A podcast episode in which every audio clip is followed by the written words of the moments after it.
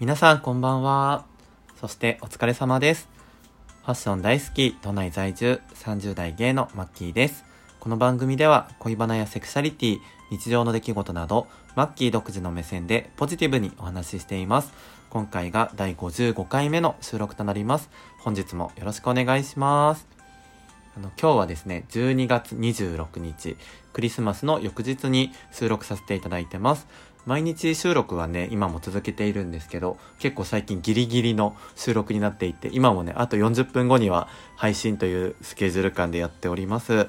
えっ、と年末年始はねあのまあ言ったかもしれないんですけど僕も15連休に入っておりましてちょっと皆さんよりね多分多くいただいてますけどありがとうございます。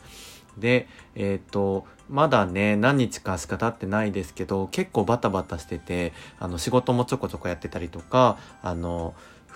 普段できなかったこととか、あの、用事をね、済ませたりしてバタバタしているんですけど、明日ぐらいからはゆっくり年末年始楽しめそうな感じです。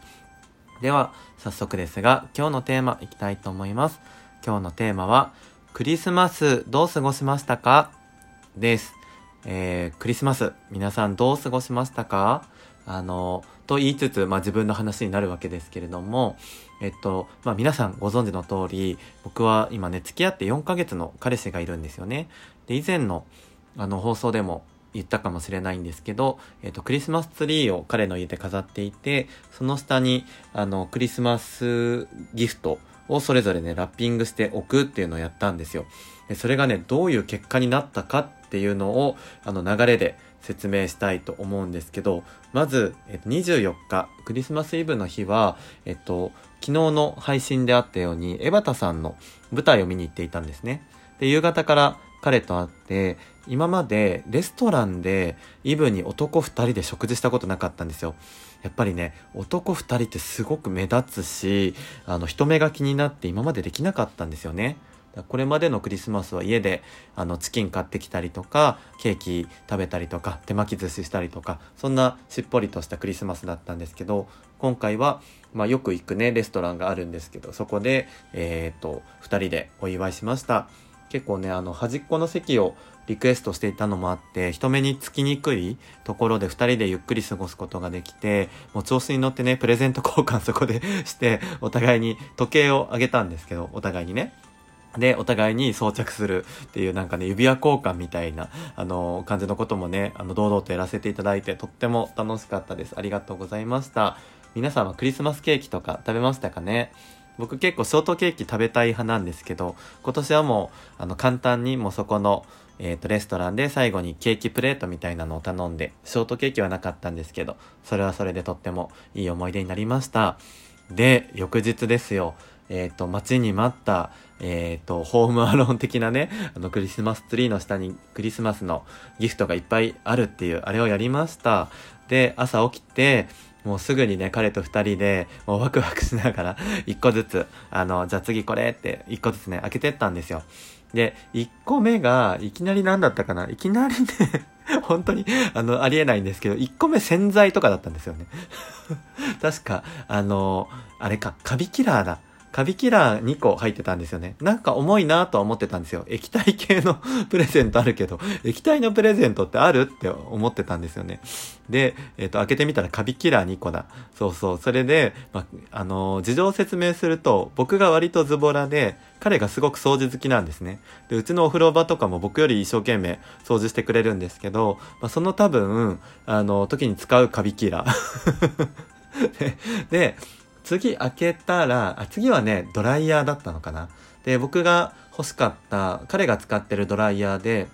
サロニアっていうドンキとかでもね売ってるドライヤーなんですけどすごくねコンパクトでマットな質感が可愛くって、まあ、スタイリッシュですしとっても威力もあって乾きが早いんですよそれがえっ、ー、と、もらいました。しかもね、グレーが欲しかったんですけど、ちょうどグレーをいただけて、とっても嬉しかったです。で、その後が、アロマジュエル。皆さんご存知ですか？アロマジュエルって柔軟剤ですね。あの、下流型の。で、あれ僕確かに使ってるんですですけど、それの詰め替え大容量パックみたいなのいただいて、で、またその次が、えっ、ー、と、アタックネオ。部屋干し、えー、タイプの濃縮のアタックネオ。僕が使ってる銘柄なんですけど、それのなんと2.2キロいただきました。それね、持って帰るのめっちゃ大変だったんですよね。もう普通さ、あの2.2キロって薬局とかでも売ってないんですって。で、彼も Amazon から取り寄せたらしくって、あのたっぷり使えるようにっていうね、思いやりだと思うんですけど、彼の家から家まで持って帰るその労力。普通 Amazon でね、届けてくれるところを自分でトートバッグに入れて肩もげそうになりながら持って帰りましたからね。まあ、そんな掃除好きの彼からアタックネをいただいて、で、最後に開けたのが、えっ、ー、と、掃除機でした。これね、すっごく良かったです。あの、アンカーっていうね、家電ブランドがあるんですけど、そこが出してるもので、ノズルが、あの、ハンディタイプにもなれば、あの、細いとこに入るようにもできるし、普通の掃除機みたいに立って使うこともできるやつで、すごく軽くて、これもスタイリッシュで場所を取らない、とってもいい掃除機でした。我が家のね、ダイソンはもう10年近く前のもので、あの、2秒押すと止まるんですよ。だから2秒、あの、やったら1回休めて2秒っていう風にね、ずっとこう繰り返し、あの、カチャカチャやんなきゃいけないんですけど、それからもうやっと解消されますね。あ、解放されますね。っていう感じで、もう彼からはね、すべて洗面所に収まるようなプレゼントをいただきました。ありがとうございます。で僕からはというとね、ナイキのスニーカーだったりとか、ロンティーだったり、あとね、彼がね、結構ボロボロの あの、定期入れを使ってたので、もう安物なんですけど、ちょっと見た目が可愛い定期入れだったり、あとモコモコの靴下だったりね、結構実用性のあるもの、彼が、えっ、ー、と、持ってたらいいんじゃないかなっていうものをファッション的なアイテムを中心にあげました。ということで、そんなにね、お金は実はかかってないんですよ。結構安いものだったりするので、そんなにかけてないんですけど、お互い本当に欲しいものも僕は 欲しいというかや、やるべきもの掃除とかね、そういう、あの、私がやるべきものをいただきました。ありがとうございます。そんな感じで、えっと、25日は、まあ、最初にクリスマスプレゼントの開封式をやって、その後ゆっくりめにね、中華街に行く前に、港未来に行ったんだ。